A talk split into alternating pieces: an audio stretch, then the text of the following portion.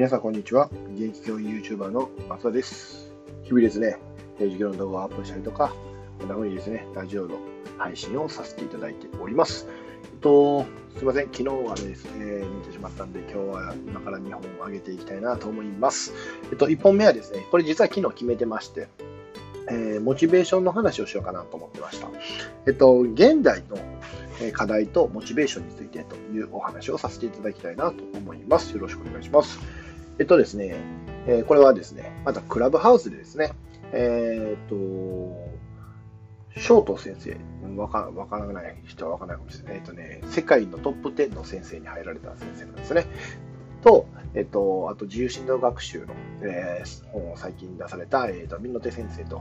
の対談で、えー出てきた話を含めてですね、えっと、ちょっと自分なりのお話をさせていただきたいなと思うんですが、えっと、翔斗先生がですね、おっしゃってたのがですね、えっと、まあ、ソサエティ5.0の時代において、モチベーションの取り方が難しいよねっていう話をされてて、これ何かと言いますと、要は、えっと、今の子供たちっていうのは、すぐにですね、答えがこう見つけられる状態になってしまっていると。だから、答えが見つからないということに対して、モチベーションが高まりにくいっていうお話をされてて、ああ、すごいなそう、確かにそういうこともあるよねっていうふうに思ったんですね。要はですね、えっ、と、答えが見つからないからそれを見つけていこうという過程にモチベーションを高めることができない。もしくは、えっと気になってこうモチベーションをその時は高まるんですけど、えっとその感情を他のことで、えー処理することができると。昔であればこう野球したいってなってもその野球をすることでしか解消できなかったその欲求が、えっと、他のことでね代替されてしまうよというのがこの現代の一つの問題ではない問題ではないですよ問題ではないんですけど一つの現象として起こっていてだからこそそのモチベーションを上げることってすごく難しくなってきてるよねっていうお話だったんですね。でそこでまあ僕自身が思った、まあ、すごく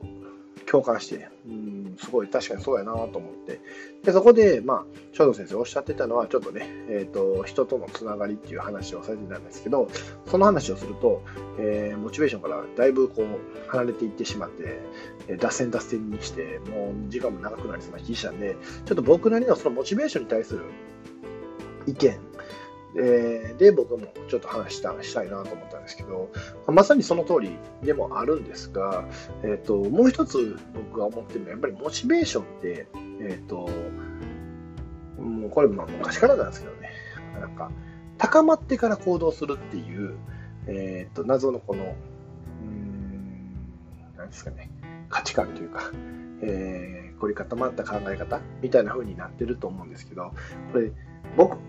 もそうなんですけどこれ逆で僕自身もえー今もまさにそうなんですけど、今こう、モチベーション上がってきてるわけですよ。こう、ラジオに対してね。えーラジオをこう撮ってることに対して、こう、モチベーション上がってるんですけど、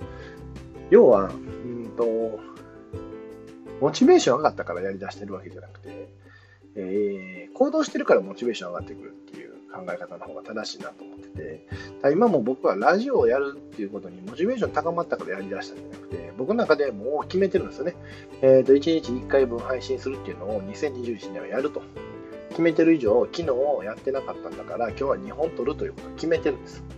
で決めてることに対してモチベーション高めるんじゃなくて、決めてるんだからもう押しちゃおうということで、今押してるんですよね。で押してる中で、こう、今日はモチベーションのことについて喋るということを決めていたから、それについて喋ってると、今こうやって言葉が出てきてるよ。だから、モチベーションっていうのは、えー行動するからこそ湧いてくるものであって、なんか明日やろうとか、明日頑張るとか言ってるのは、これはもう一生つかないよねって、一生モチベーションなんか湧かないよねっていう話なんですよね。だから、えー大事なのは、モチベーションを高めることではなくて、モチベーションというものを起こすために、まず行動するということなんですよ。で、そこで、えー、と僕自身がこれから実践していきたいと思ってるのが、まさに、えー、湊先生の自由進路学習、えの本の、えーそういう形の授業スタイル。要は自分で行動するからモチベーションが湧くように行動させるっていうことなんですよね。で、えっと、まあ、重視の学習の話で言うとですね、初めに目当てを作って、その目当てに対して自分でね、えー、その時間をどうやるかっていうことを、えー、実際に行動して、で、最後振り返りをすることで、まあ、次のね、えー、目当てに向かっていける。次の成長に向かっていけるんですけど、要はこれも、目当てをまず書くっていうところをしっかりとフォーカスさせると。だから、目当てを書くためにモチベーションを上げるとか、ほにゃららを吸うために目当てを書くっていうことも大事なんですけど、まずモチベーションわかんないったらもう目当て書けと。俺は今日はこれをするんだということを決めてしまうと。もう自分の中で決めてシステムにしてしまうと。で、そのシステムを実行していく中でモチベーションが湧いてきて、それを振り返った時に、じゃあ次明日これしようかなっていうふうに、モチベーション高い状態をキープできるんじゃないかなっていうふうに僕は考えてるんですね。で、これも実際ね、やっていきながら考えていかなあかんし、多分その中でもまあ、行動できない子とかに対してやっぱりどんどんどんどんこう支援していく、サポートしていくような体制を作っていかないといけないかなと思うんですけど、